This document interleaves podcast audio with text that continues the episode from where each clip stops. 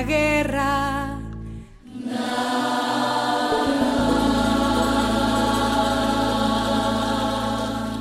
Per la guerra nada, per la guerra niente, dice questa canzone di Marta Gomez insieme a Corral Canta Bogotà. Canta Bogotà, musica che arriva proprio dalla Colombia perché la Colombia sarà il paese principale dal quale ci occuperemo oggi qua al latinoamericano che siamo consueti, lo sapete, a fare collegamenti internazionali e oggi abbiamo fatto e faremo due e abbiamo anche un ospite che viene dalla Colombia che qui in studio, ce l'ho davanti a me e ci concentreremo naturalmente sulla vittoria di Gustavo Petro in Colombia la scorsa domenica. Ne avete sentito parlare incredibilmente, qualche mezzo di informazione italiano si è ricordato che esiste una regione del mondo che si chiama America Latina, esiste un paese che si chiama la Colombia, questo è buono ricordarlo ogni tanto, probabilmente ad ottobre succederà la stessa cosa quando ci saranno le elezioni in Brasile credo che è importante parlare dopo qualche giorno, perché a volte all'indomani siamo un po' con l'euforia, non so se chiamarla così, magari con la notizia principale della vittoria di Petro e tutto quanto, però adesso che sono passati quattro giorni ci permette magari di fare un'analisi più approfondita delle elezioni colombiane ed è quello che faremo qui a Latinoamericano che vive grazie al vostro contributo, come tutta Radio Cooperativa, in realtà al 120 82 301, che è il conto corrente postale, il RID bancario, il pago elettronico e Attenzione perché siamo in periodo di scegliere il 5 per 1000 a favore dell'associazione Amici Radio Cooperativa, il metodo alternativo per aiutarci alla sopravvivenza.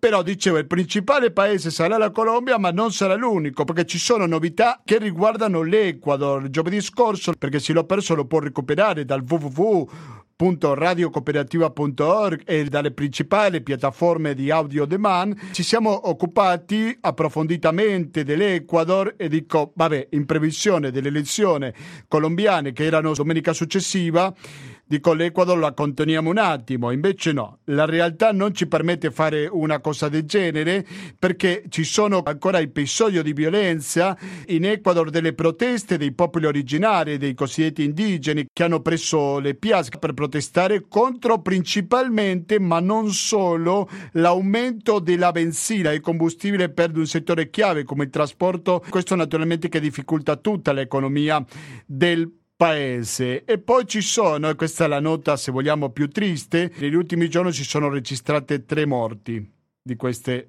proteste. La seconda è stata particolarmente cruenta. Una delle fonti che ho proprio a Quito afferma che lo sciopero in Ecuador si sta radicalizzando, il movimento indigena va verso la casa della cultura per riprendersela, il corteo lo aprono le donne e i dirigenti hanno chiesto alle basi di marciare pacificamente. La Casa della Cultura del quartiere generale della polizia. È una cosa che sembra un po' strana, però questa è la eh, la realtà in questo paese che sta passando per un momento particolarmente difficile come lo è l'Ecuador. Abbiamo chiesto la testimonianza a un professore italiano, origine napoletana, che lavora a Quito, il suo nome è Davide Matrone. Le abbiamo chiesto qual è la situazione in queste ore, ci ha mandato questo messaggio un paio di minuti fa soltanto, com'è la situazione attuale in Ecuador e Matrone così ci rispondeva. Ma la situazione attuale è abbastanza incerta. Uh, in, analizzando questi 11 giorni, e già 11, di sciopero nazionale a oltranza indetto dalla CONAIE, dal giorno 13 di giugno, abbiamo visto come gli operativi e la direttiva sta in mano alle forze armate, che ovviamente sotto l'avvallo del Presidente della Repubblica, che è il capo delle forze armate, appunto, sta dirigendo, stanno dirigendo gli operativi militari per uh, sommettere il popolo in rivolta in, uh, agli indigeni sono uh, sommati i settori popolari, i lavoratori che in questi anni, quattro anni di Moreno più un anno di Lasso, hanno visto perdere il loro potere di acquisto, hanno visto schiacciare sempre di più i propri diritti e, e il paese non va da nessuna parte. Le condizioni di vita sono peggiorate, ci sono sempre stati uh, tagli sistematicamente negli ultimi cinque anni di neoliberismo con Moreno e Lasso, taglia la salute, l'educazione, precarizzazione del lavoro e poi l'aumento della gasolina, no? del combustibile e del diesel ha aumentato il costo della vita e al costo della vita non c'è stato un aumento dei salari. Quindi in sostanza nei dieci punti che, che la CONAIE eh, chiede e da, da, da, dalle, dai quali non è intransigente c'è appunto la calmierazione dei prezzi della gasolina, della benzina e del diesel, no alle privatizzazioni, più risorse da parte dello Stato al settore educativo e della salute e politiche sociali rivolte alla maggiore occupazione. Quindi il popolo è sceso in piazza in modo massiccio, in modo forte, a dire basta con queste politiche, cambiare la tendenza perché così avanti non si può più andare.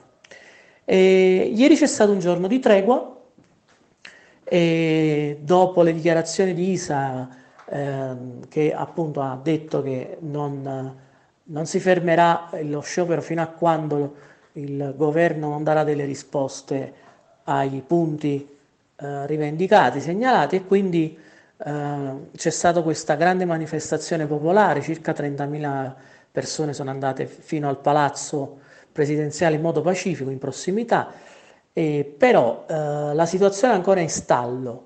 La giornata di oggi ci dice che il presidente Lasso ha contratto il Covid e quindi questo è un momento di incertezza ancora perché non si è trovato, non si è sciolto il nodo, diciamo ancora.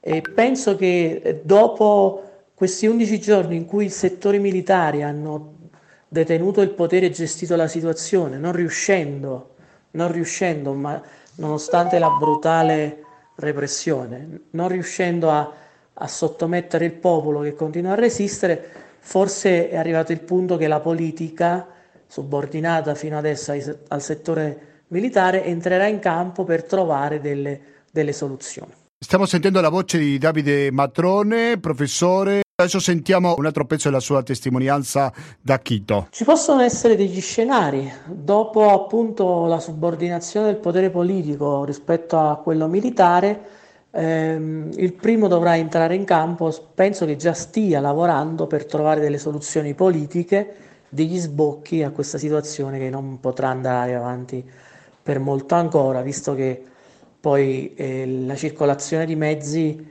è, è limitata con questo delle, delle merci. La produzione si è limitata, il commercio perde, eh, perde colpe, quindi arriverà un punto in cui anche i settori dei commercianti e degli imprenditori cominceranno a, a dire la propria e, e, avere uno sbocco per continuare il sistema di produzione e commercializzazione dei prodotti, come ben si sa.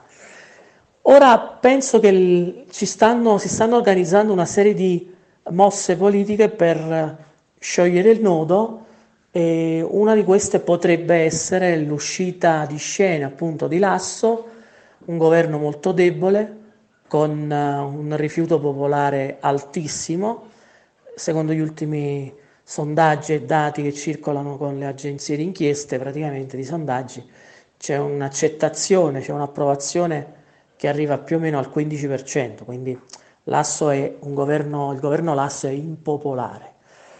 E poi c'è un problema politico istituzionale non indifferente che già si è evidenziato in alcuni momenti negli ultimi tempi dentro dell'Assemblea.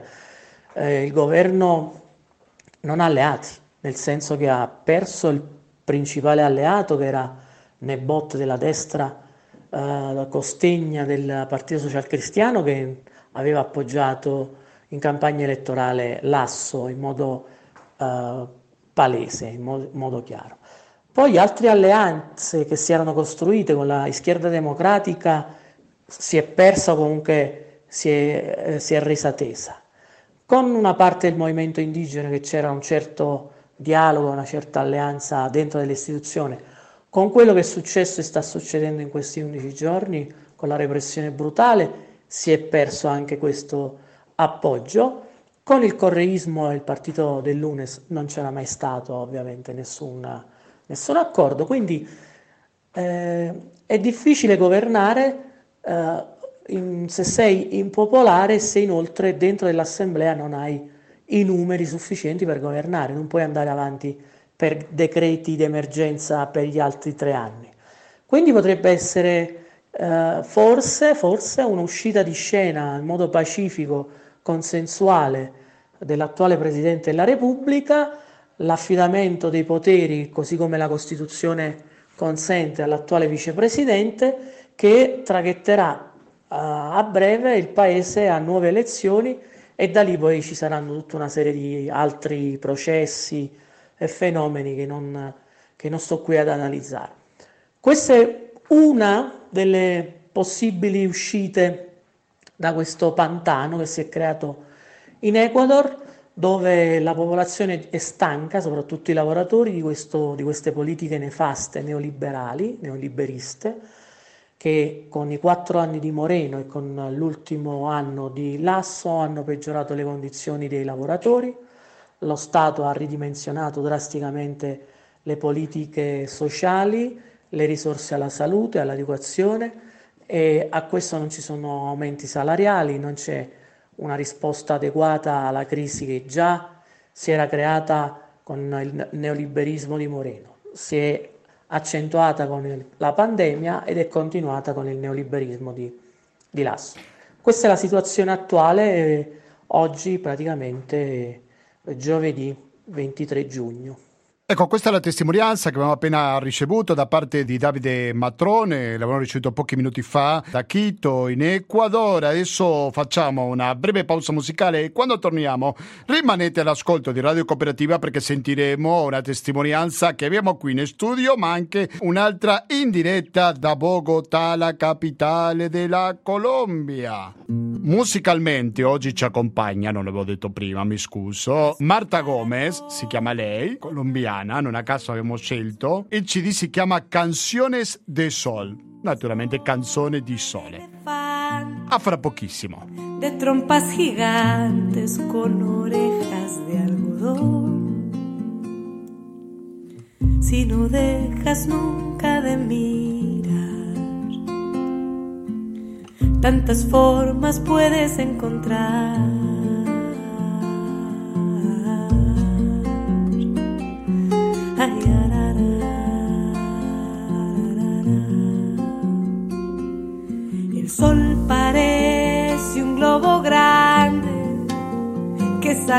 volando porque al mar se le escapó.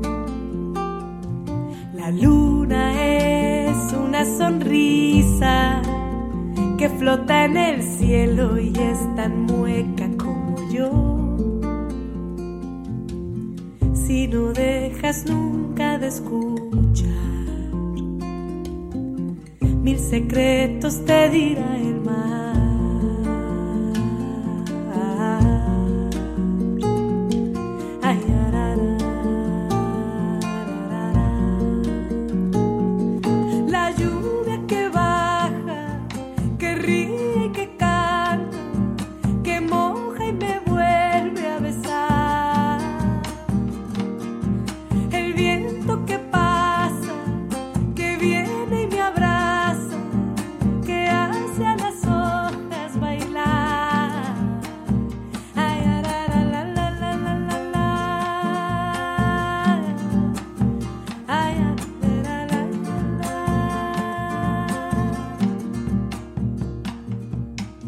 Siete all'ascolto di Radio Cooperativa.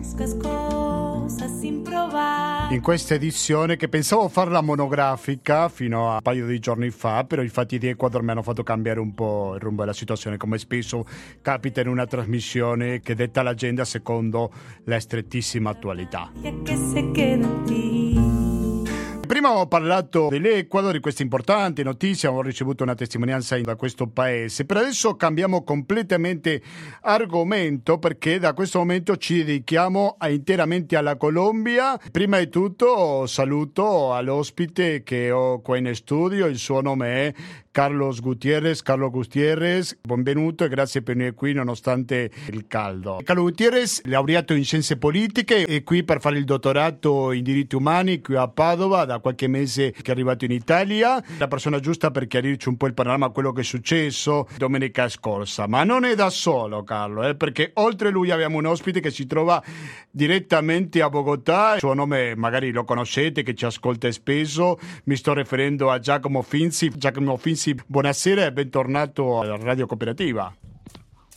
Ciao Gustavo e buonasera a tutte e tutti. Grazie mille per la tua solita disponibilità. Carlo Finzi insegna all'Università de Los Andes e sta facendo il dottorato all'Università Nazionale de Colombia. Parto da te, Giacomo Finzi, qual è il clima che si sta vivendo in queste ore a Bogotà dopo un risultato così importante per la sinistra colombiana? Allora, ciao a tutti. Sicuramente il clima da domenica ad oggi è stato di grandi festeggiamenti. Domenica nel pomeriggio, quasi sera, quando si avvicinava e, e lo spoglio dei risultati veniva, veniva sempre più chiaro il messaggio della vittoria di Gustavo Petro, c'è stata un'esplosione di gioia incontenibile.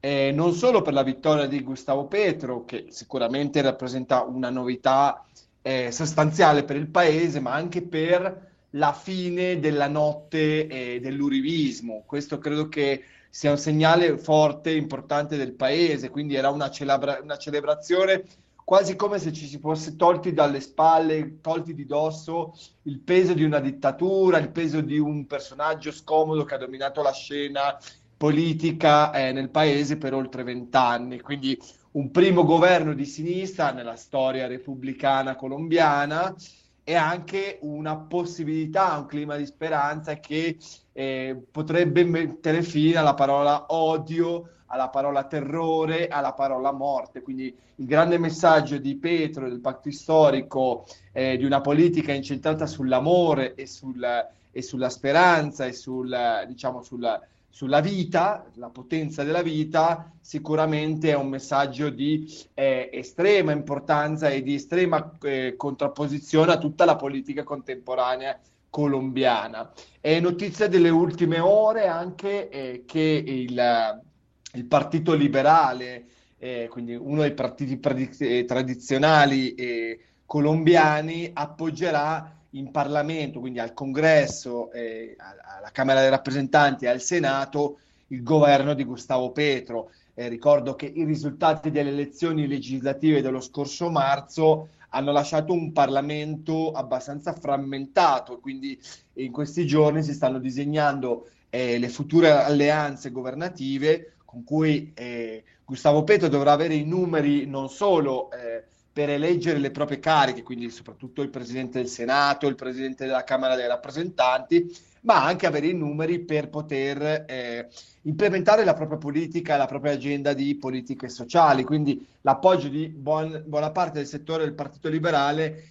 è sicuramente un messaggio molto importante. Ricordo che il Partito Liberale non del tutto è eh, a favore di Gustavo Petro, quindi eh, ci sono dei, dei settori, un partito eh, fortemente segnato dalle correnti politiche e eh, sicuramente il fatto che il partito nella sua totalità abbia deciso un endorsement per eh, il governo di Gustavo Petro è sicuramente un buon messaggio, quindi eh, c'è un, un, clima di ottimismo sicuramente. Chiedo anche al politologo Carlo Gutierrez, che lo abbiamo qui in studi di Albignasico, qui di Radio Cooperativa, che analisi hai fatto? È stata una gioia incredibile anche per te, immagino, no? Allora, io volevo dire due piccoli commenti da quello che ha detto Giacomo. Prima di tutto che questa è stata una celebrazione senza un preavviso, perché tutti i sondaggi dicevano che le elezioni erano una moneta nell'aria e che poteva accadere da qualsiasi parte. Quindi Gustavo Petro ha vinto in una situazione che era veramente complicata per lui. Questo è una cosa molto importante. Anche volevo dire che le elezioni legislative hanno lasciato un Parlamento frammentato, frammentato ma con una vittoria dei politici tradizionali. Quindi adesso inizia un processo di costruzione di accordi con questi settori che eh, sicuramente saranno de, mm, guidate da tattiche politiche mm, tradizionali. Um, uno degli analisi che io facevo è che adesso sta, eh, siamo di fronte a un paradosso del populismo, diciamo, dove si costruisce una frontiera identitaria, un senso del noi che è diverso dall'altro, ma è una frontiera che vuole essere più ampia ogni volta, quindi il discorso deve essere moderato per, um, per attrarre, per prendere più persone e per crescere e così costruire una forma di governare con questi politici che sono ancora come il 60%, il 60% del Parlamento. Siete all'ascolto del Radio Cooperativa, la puntata 834 di questa trasmissione che si dedica, lo diciamo sempre, all'altra sponda dell'Atlantico, fuorché gli Stati Uniti e il Canada. Però io dico tutto molto bello, però il primo dispiacere, non so così possiamo chiamarlo, subito dopo l'elezione all'indomani, ha un nome che si, chiama, eh, che si chiamava Ersain de Jesus Ramirez Ospira. Era un leader sociale che è stato ucciso all'indomani, quindi a meno di 24 ore dell'elezione. Quindi questo ce la dice lunga che il cammino sarà sicuramente in salita, no Giacomo? Come la vedi?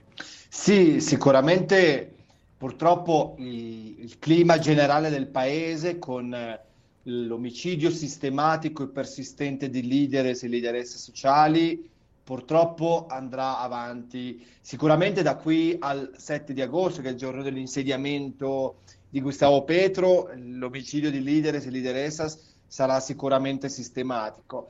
Quello che sarà importante sarà vedere come il governo di Gustavo Petro eh, cercherà di eh, eh, aiutare, dare una disponibilità a, a sostenere e dare anche un, un appoggio anche alla, alla, alle campagne di monitoraggio di sicurezza, quindi anche monitorare la sicurezza dei leader e leaderessas sociali che agiscono in territori che purtroppo ancora al giorno d'oggi sono dominati da, dalla presenza di attori armati. Ecco, quindi quello sicuramente sarà un dato importante, capire come il governo sarà in grado di garantire una sicurezza ai leader e leaderesse sociali, perché chiaramente il governo di Van Duque, ma anche in precedenza eh, Juan Manuel Santos, che è l'artefice degli accordi di pace, sebbene abbia firmato un accordo di pace, i territori dove eh, sono presenti eh, i leader e leaderesse sociali non eh, li ha mai messi nelle condizioni di sicurezza, quindi nella presenza di attori armati illegali, chiaramente i leader e le leaderesse sociali sono sempre stati lasciati soli al proprio destino, quindi siamo già a oltre 1200 leader e leaderesse sociali uccisi dalla firma degli accordi di pace, circa 80 de- solo in questo 2022 e quasi 50 massacri solo in questo 2022. Quindi... Ersain de Jesus Ramirez Ospina, che diciamo prima, serve il numero 89, quindi ah, almeno corretto, fino al 20 sì. giugno. Stiamo sì. parlando di numeri veramente molto elevati. Sì. Altissimi. Grazie per la precisazione. E una cosa fondamentale sarà anche vedere come eh, Gustavo, Gustavo Petro vorrà o meno negoziare con gli attori armati. Eh, c'è stato un, me- un, messaggio di distensione da parte del, delle, delle, dissidenze delle FARC, quindi da una parte delle dissidenze delle FARC e soprattutto il, eh, il gruppo che, denominato Segunda Marchetalia, che era il gruppo eh, che faceva capo di eh, Ivan Marquez, che era una delle principali comandanti delle FARC, uscito dall'accordo di pace, che aveva inaugurato una dissidenza armata ha eh, segnato sicuramente un comunicato in cui eh, dava il benvenuto al governo di Petro, quindi c'era un messaggio di, di, di stensione. Lo stesso si potrebbe dire anche eh, di un possibile negoziato con l'esercito di liberazione nazionale, quindi l'ELN, che è la seconda guerriglia eh, storicamente del paese. Un'incognita sarà eh, sicuramente i gruppi eh, neoparamilitari, le formazioni paramilita- neoparamilitari che agiscono eh, per adesso, fino ad oggi, quasi del tutto in maniera eh, impunibile, impunita, eh, nel buona parte del paese. Eh, credo che qualche mese fa, qualche settimana fa, avevamo documentato, avevamo fatto il, il punto del paro armato, quindi di un'operazione armata del, di un gruppo eh, param- neoparamilitare che agisce soprattutto nella costa caraibica, che in, eh, per quasi otto giorni ha preso in scacco eh, circa il 30% del eh, territorio colombiano. Quindi, Sì. diciamo, anche per- Quando parliamo di questo fenomeno nuovo, Giacomo Fisi, ti riferisci magari a qualche paramilitare che è apparso dopo gli accordi di pace del 2016?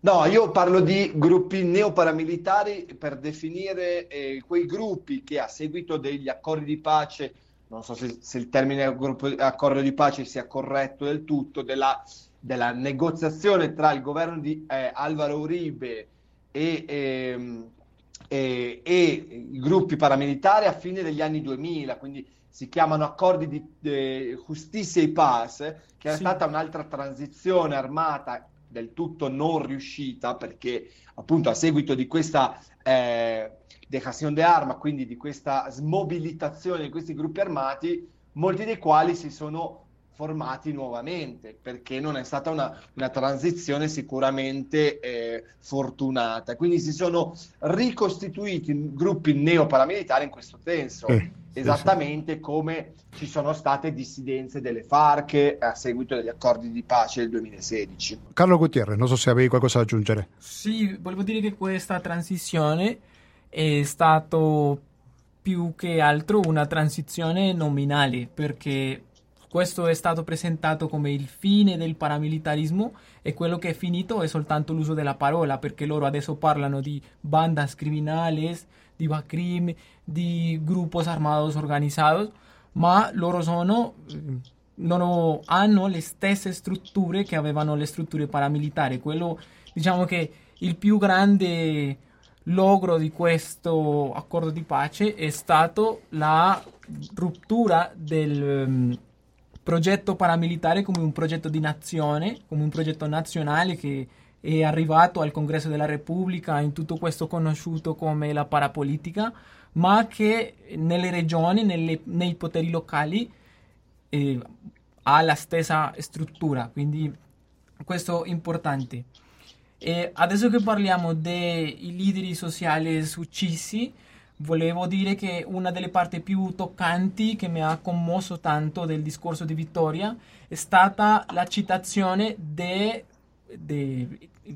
Petro e di Francia delle vittime che hanno dato la vita nella lotta per ottenere condizioni di vita dignitose. Quindi per questo c'è tantissima aspettativa su cosa farà il governo nuovo per garantire la vita e la sicurezza nelle regioni più lontane dal centro della città. Quindi Petro che si è ricordato anche di scomparsi, della gente vittima della violenza anche durante il suo discorso di trionfo, no? Sì, effettivamente.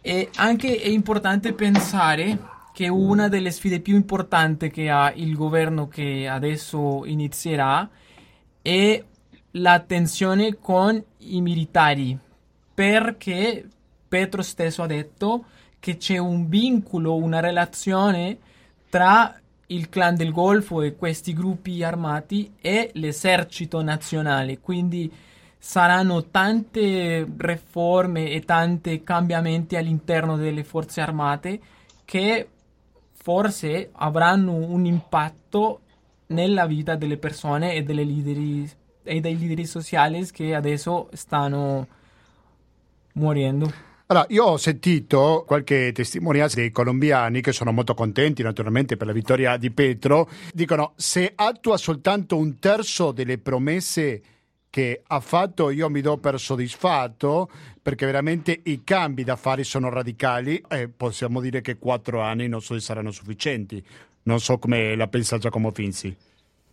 Sì, io domenica sera ero per l'appunto a- al Movistar Arena, che dove sono stati ricevuti i risultati del patto storico, dove c'era presente Gustavo Petro e Francia Marquez, e nel mezzo della celebrazione sembrava proprio quella l'idea che eh, non solo la- l'aspettativa era grande, però Scusami se ti interrompo Giacomo, ma Sì. c'è anche questo il rischio, no? Ma succede con tutti i politici, di... quando tu dai troppe aspettative, che il cambio sarà radicale, che niente sarà come prima, eccetera, eccetera, il rischio di delusione è sicuramente molto alto, no? Prego, la paura di essere delusi, quella eh. è una cosa che soprattutto tra i giovani ho potuto in qualche modo notare, che non ci, no, non ci, eh, non ci deludere Petro, eh, non ci deludere Francia, eh, questo da una parte, la paura, il rischio che eh, l'agenda non venga compiuta e soprattutto, per esempio, quello che può essere uno dei temi più importanti del movimento studentesco, che è l'educazione, l'istruzione gratuita e di qualità, quello è un tema sicuramente su cui il governo non potrà eh, certamente tirarsi indietro. Ma come dicevi tu, sono, sono totalmente d'accordo che eh, se anche un 30% della, dell'agenda, eh, delle proposte politiche solo venissero implementate, ecco, per il Paese sicuramente già sarebbe una boccata d'ossigeno notevole. E d'altra parte, chiaramente, bisogna vedere quale sarà l'appoggio e il sostegno che il popolare che avrà il governo, perché chiaramente eh, adesso, come lo dicevamo poco fa, eh, siamo in una fase di negoziato con i partiti politici tradizionali. Questo cosa significa? Chiaramente che un partito anti un, un governo che sulla carta è un governo anti-establishment, è un governo del cambiamento, come succede anche in altri paesi, potremmo parlare anche del Cile in qualche modo, deve in qualche modo negoziare con i partiti politici tradizionali per ottenere un po' di governabilità, chiaramente per avere i numeri in Parlamento. E questo ha un costo politico, naturalmente, e significa che eh, te, sicuramente la, l'agenda sociale e l'agenda politica dovrà avere un ridimensionamento e probabilmente alcune delle proposte più radicali dovranno essere ridimensionate.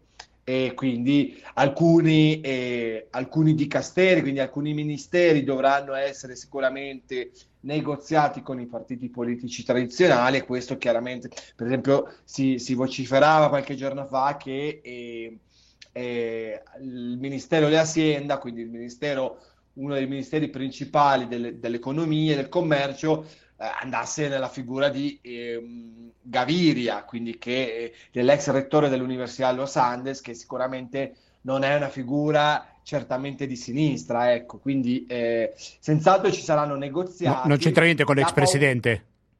No, no, no, lui, ah, è un altro. L'ex presidente è Cesar Gaviria. Eh, Cesar Gaviria. Persone diverse, cognome. Cesar Gaviria è un'altra figura del Partito Liberale. Ecco, e mh, questo senza, senz'altro è importante perché eh, da una parte dà governabilità, dall'altra chiaramente modifica l'agenda di governo e modifica anche il rapporto con i movimenti, sicuramente. Un altro rischio che vedo io anche un po' in termini eh, di esperienze di governi progressisti o alternativi della sinistra latinoamericana è il rischio che i movimenti vengano cooptati. Ecco, questo sicuramente è sicuramente un rischio eh, da, da, da, non escludere. Ecco. Carlos. Allora, ehm, su questo Petro è stato veramente chiaro. Lui ha fatto un transito dalla sinistra al centro e per quello l'idea basica che è dietro del patto è questa di trovare accordi su cose che sono fondamentali. Quindi questo è stato il discorso per ricevere politici tradizionali come Roy Barreras o, Ant- o Armando Benedetti. Quindi c'è un'aspettativa grossa ma lui anche ha detto tante volte che quello che è importante non è chi fa i cambiamenti sociali, ma ri- riuscire a essere capaci di trovare gli accordi e farli, nonostante sia con Cesar Gaviria, Alejandro Gaviria o questi tipi di personaggi. Allora, Petro riceve il paese in condizioni molto difficili difficilmente sarà peggio, veramente questo, questo, credo, questo credo io. Quindi quello che sarà importante per non essere troncato e per continuare le trasformazioni che iniziano adesso è presentare un paese che sarà in condizioni migliori per, diciamo, economicamente, socialmente, per i diritti umani e anche per me, se non avremo persone che perdono gli occhi perché vanno a marciare, io sarò soddisfatto.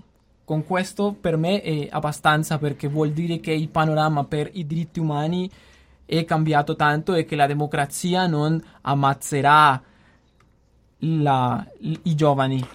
Sì, sembra un'ovvietà se vogliamo, ma in realtà in Colombia questo non lo è, no? Sì, Quindi... eh, precisamente questa mattina Eh. sentivo un programma che, analisa, anali- che faceva un'analisi dei cambiamenti che stiamo vedendo e un periodista della Spagna diceva, un analista diceva che, mh, diceva che questo era mh, normale, ma quello che è un cambiamento grosso è che Colombia diventa normale, perché non è normale che tante persone siano uccise semplicemente per avere una lotta politica. Sì, sì, certamente. Analizzando un po' il voto di domenica scorsa, abbiamo visto una mappa in cui si vedeva che la vittoria di Petro si è visto soprattutto nella città che lui amministrava, come la capitale Bogotà, ma anche nella costa della Colombia, mentre che il candidato che alcuni chiamano trampiano, il suo oppositore, aveva vinto in, in importanti zone del paese. Quindi quanto diverso è il territorio colombiano dal punto di vista politico, Giacomo? Sì, i, i voti non solo del ballottaggio, ma anche del primo turno hanno espresso sicuramente una geografia differenziata del paese, quindi eh, non solo Bogotà, come tu lo segnalavi, eh, città che è stata amministrata da eh, Gustavo Petro per un mandato, ha avuto enormi sostegni al, al patto storico, ma anche ehm, non solo eh, Bogotà, dicevo, ma anche le, le due coste, non solo la costa caraibica, quindi la costa atlantica, ma anche la costa pacifica, quindi tutta la, la zona costiera del- della costa atlantica e della costa pacifica hanno votato eh, massivamente co- per il patto storico e per Gustavo Petro. Quindi la geografia sicuramente, la geografia elettorale è sicuramente un dato importante. Eh, ricordo anche che Gustavo Petro è originario della costa caraibica, quindi anche sicuramente quella zona è una zona in cui il voto eh, è, è radicato a Gustavo Petro. Quello che sorprende è anche il voto della costa pacifica, eh, diciamo dal Chocó, quindi al confine con Panama, fino al confine con l'Ecuador, ha votato in massa, eh, includendo il Valle del Cauca, il Cauca e Nariño, Tumaco, hanno votato eh, in massa a favore di Gustavo Petro. Eh, quello che sorprende, va bene, è che tra l'altro, eh, vabbè, anche il sud del paese, quindi eh, Pasto, tutta la zona del sud del paese, ha votato a favore di Gustavo Petro e invece al contrario, eh, a favore del candidato, come tu lo definivi, trampiano, eh, le zone centrali conservatrici del paese. Sono zone tendenzialmente agrarie, zone rurali e zone che tradizionalmente eh, facevano parte dell'elettorato urivista, ecco, quindi non bisogna anche adesso bisognerà fare un'analisi, magari quando saranno analizzati con più profondità i voti eh, delle somme, delle cifre che appartenevano prima all'urivismo e se queste sono sovrapponibili ai voti che ha preso Hernandez adesso a questo primo e secondo turno delle elezioni presidenziali. Un altro dato eh, sicuramente importante è la regione di Medellin, quindi Antiochia, che al primo turno è, è stata praticamente l'unica zona dove ha vinto Fico, il terzo candidato in ordine di, eh, di voti, che era il candidato più vicino all'urivismo eh, in primo luogo. Eh, per questo ballottaggio ha registrato delle cifre di eh, astensionismo molto elevate, quindi eh, la- mh, è stato molto alto l'elettorato che ha scelto di annullare la scheda o di aste- astenersi. Questo perché? Perché il voto, questo, la- il voto per queste presidenziali, ma anche del primo turno, eh, è sicuramente un voto territoriale.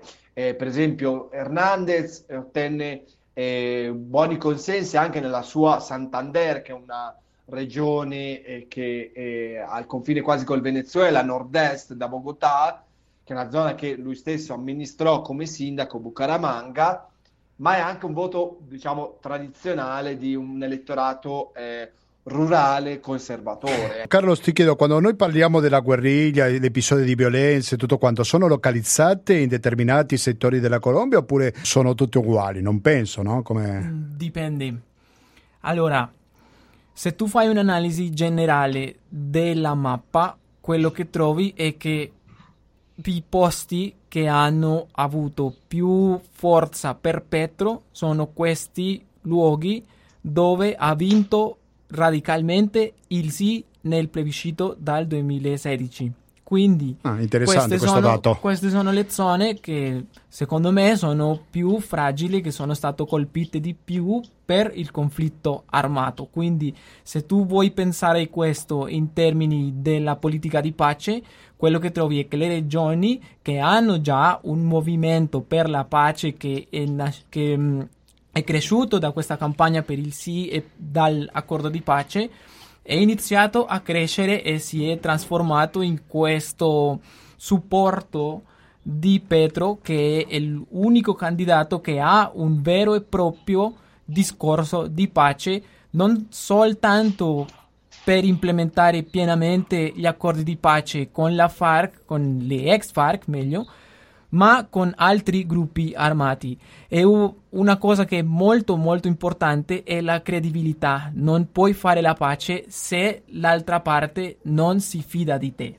Quindi il passato di Gustavo Petro come un ex guerrigliero, nonostante sia una guerriglia diversa, l'M19 da, dalle FARC e dalle LN, è una segnale veramente significativa per i gruppi armati perché ispira credibilità in un paese che ha una storia di non eh, complire totalmente i compromessi di pace con i gruppi armati. Sì. Quindi... Allora, io vorrei chiedere ai miei due ospiti, lo ricordo qua siamo con un colombiano in Italia e un italiano in Colombia, cioè nel primo caso stiamo parlando di Carlo Gutierrez, nel secondo di Giacomo Finzi. Parliamo a livello internazionale, soprattutto mi interessa capire cosa potrebbe, naturalmente che il condizionale di obbligo, nel rapporto con due paesi chiavi sicuramente nelle relazioni estere della Colombia. Da una parte il Venezuela e dall'altra parte gli Stati Uniti. Risponda chi vuole. Vuoi iniziare Se vuoi inizia Carlo. Vai Giacomo, parti te. Ah, ok, perfetto. Allora, sicuramente eh, l'apertura con il Venezuela è una cosa sicuramente in, inedita perché... Eh, Lo ricordiamo, l'apertura della frontiera, ha già anticipato questo a Maduro. No? Prego.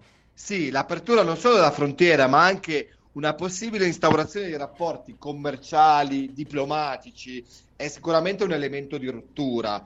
E domenica sera c'è stato un comunicato della Repubblica Bolivariana di Venezuela, dello stesso presidente Maduro, che ha eh, diciamo, espresso soddisfazione per l'elezione di Gustavo Petro. Quindi sicuramente è un elemento molto innovativo. Eh, Gustavo Petro, da parte sua, dovrà anche, eh, un po' qualche, in qualche modo, dovrà tenere buona l'opposizione, perché l'opposizione gli ha sempre rinfacciato che se qualora eh, fosse div- eh, divenuto capo di Stato avrebbe trasformato il paese alla stregua del Venezuela. Quindi sicuramente dovrà mostrare anche alcune differenze ideologiche e le ha sempre avute queste di- di- differenze ideologiche. E quello che, su cui ha insistito Gustavo Petro anche nel suo discorso domenica sera e credo che sia molto importante per l'America Latina intera, sia eh, la necessità di avanzare eh, nel processo di integrazione latinoamericana. Eh, il processo di integrazione latinoamericana ha vissuto negli ultimi anni un, un, un indietreggiamento sostanziale, eh, soprattutto dal fallimento di UNASUR, alcuni problemi geopolitici con Mercosur, quindi tutti i pr- principali progetti di integrazione dell'America Latina sono purtroppo eh, retrocessi negli ultimi anni. E l'ultimo è stato sicuramente il, il flop della Cumbre delle Americas che si è tenuto a Los Angeles qualche settimana fa, in cui eh, appunto l'esclusione di Cuba e Venezuela da parte del governo degli Stati Uniti senz'altro ha dato adito a, che molti paesi alcuni anche conservatori, non partecipassero alla Cumbre delle Americas. Pertanto eh, la, la, dichiarazione di Gustavo Petro di eh, portare avanti un discorso, un messaggio di integrazione latinoamericana senza esclusioni, e qui ha fatto, eh, ha fatto capire che le barriere ideologiche, le divisioni ideologiche non saranno non dovranno costituire più una, una barriera per la prosecuzione della, dell'integrazione e sicuramente fanno pensare a una politica latinoamericanista, crederei io.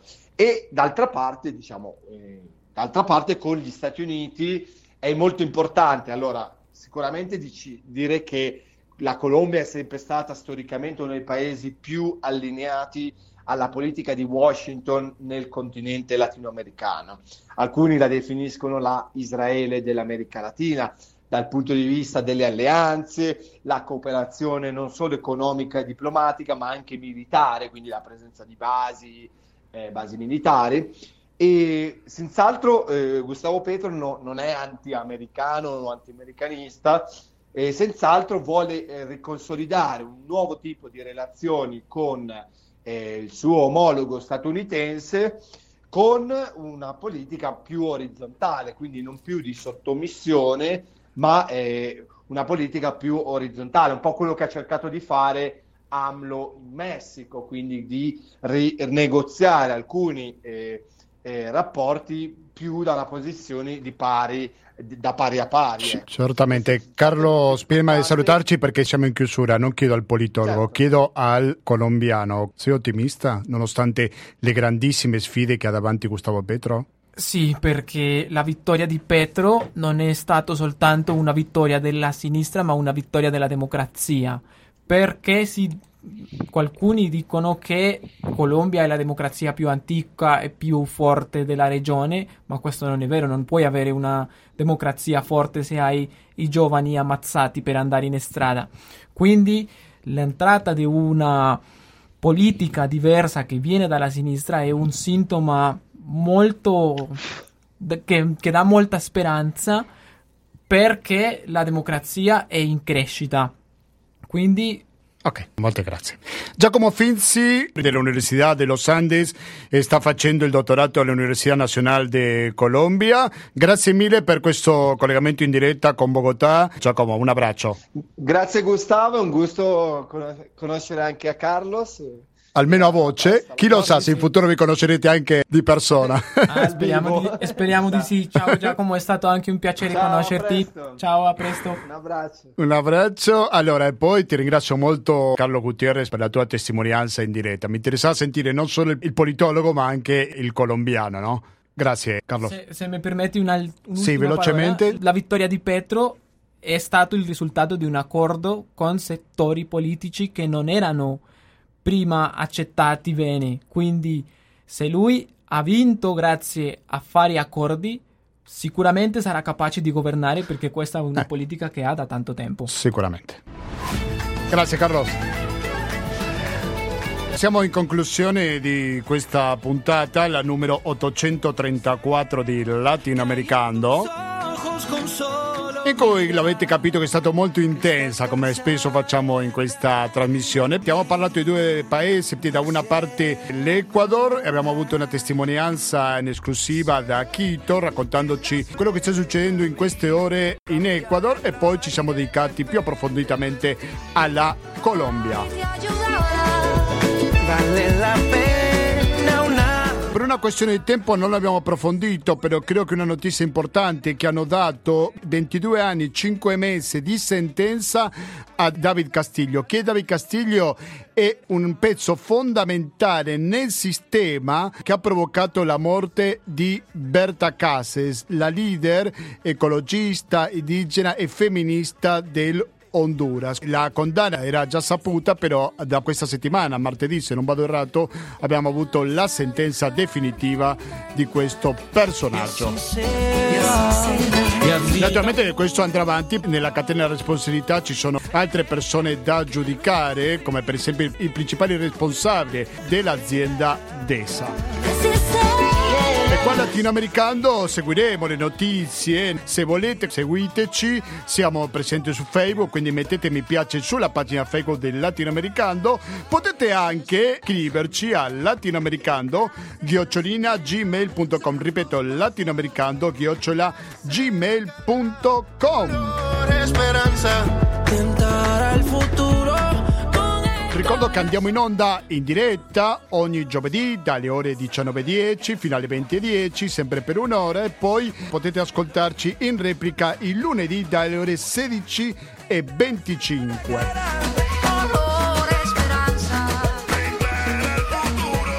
Mi raccomando, continuate all'ascolto di Radio Cooperativa. Volete che vi dica perché? Fra meno di 10 minuti partirà una nuova edizione di Quelli che è il diritto, che andrà avanti fino alle 21.50 e poi sentiremo oggi che è 23 internotte. Se invece ci ascoltate in replica il lunedì pomeriggio, fra pochi minuti ascolterete Economia e Società. Quindi basta, da Gustavo Claro non mi resta più che salutarvi, noi ci diamo appuntamento a lunedì prossimo con la rassegna stampa di Radio Cooperativa. Mi raccomando, continuate all'ascolto di questa emittente sul 92.7 dell'FM per il Veneto in genere o dal sito ufficiale Radio Cooperativa www.radiocooperativa.org. Da Gustavo Claros, grazie e alla prossima.